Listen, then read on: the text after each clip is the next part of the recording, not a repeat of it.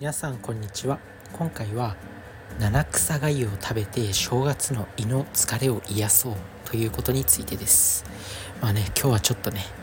うるさくできない場所で収録してるんで声が小さくなってしまっているんですけど、まあ、ご了承くださいということで、まあ、まずね正月終わりまして三が日ね終わりまして。まあたくさんの人がめちゃくちゃいろいろ食べてもう胃袋は疲れてますよ。まあそんな時に七草がゆっていうものを食べましょうっていうことなんですけどこの七草がゆ聞いたことありますかね？お正月の疲れに胃のケアに春の七草がゆ、まあ、聞いたことある人も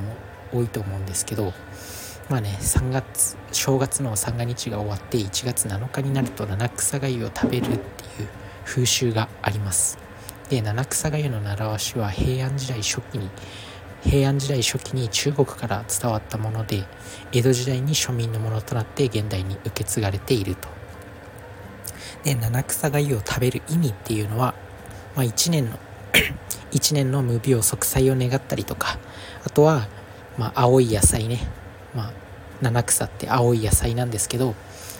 まあ、それで冬の野菜不足を補ったりする。あとは現代ではねお正月にごちそうを食べて疲れた胃を休めるっていう役割もあります。まあねこういうね伝統行事が江戸時代からやっぱね理にかなってるんですよ、まあ、お正月みんなめちゃくちゃ食べるよね。めっちゃ食べていい疲れさせるよね。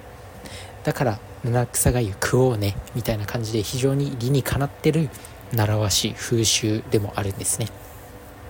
で皆さんは七草言えますかね？七草春の七草はセリナズナ五行箱べら仏の座鈴名鈴代の7つです。でまあそれぞれのね七草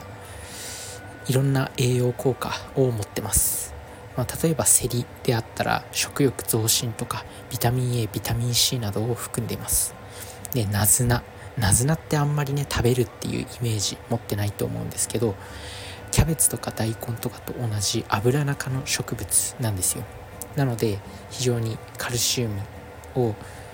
カルシウムを骨に沈着するカルシウムのこう吸収を助けるビタミン系が多く含まれていたり五行とか五行もあんまりね聞いたことあるものではないと思うんですけど、まあ、そういうものがあります。箱べら仏の座鈴名鈴代。とあります。で鈴菜っていうのは株の葉っぱですね。で鈴代っていうのは大根の葉っぱ。まあね七草がゆをまあ基本的におかゆっていうのは胃に優しいんでまあこう疲れた胃を休めるのに非常にいい食材なんですけどそこに七草をプラスすることによってより栄養が取れるよということなんで是非試してみてください。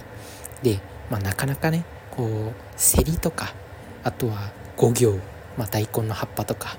あと鈴菜の株の葉っぱとかはスーパーでも揃えやすいと思うんですけど五行とか箱べらとかナズナとかなんてなかなか売ってるものでもないしそういうものを、まあ、揃えるのはちょっと大変だと思うんで、まあ、簡単に作るならこう株の葉っぱ大根の葉っぱ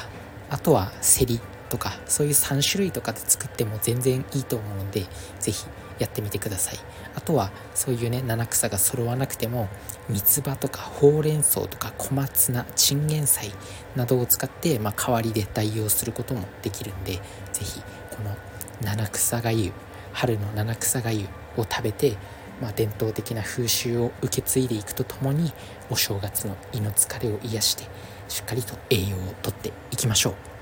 それじゃあねバイバーイ。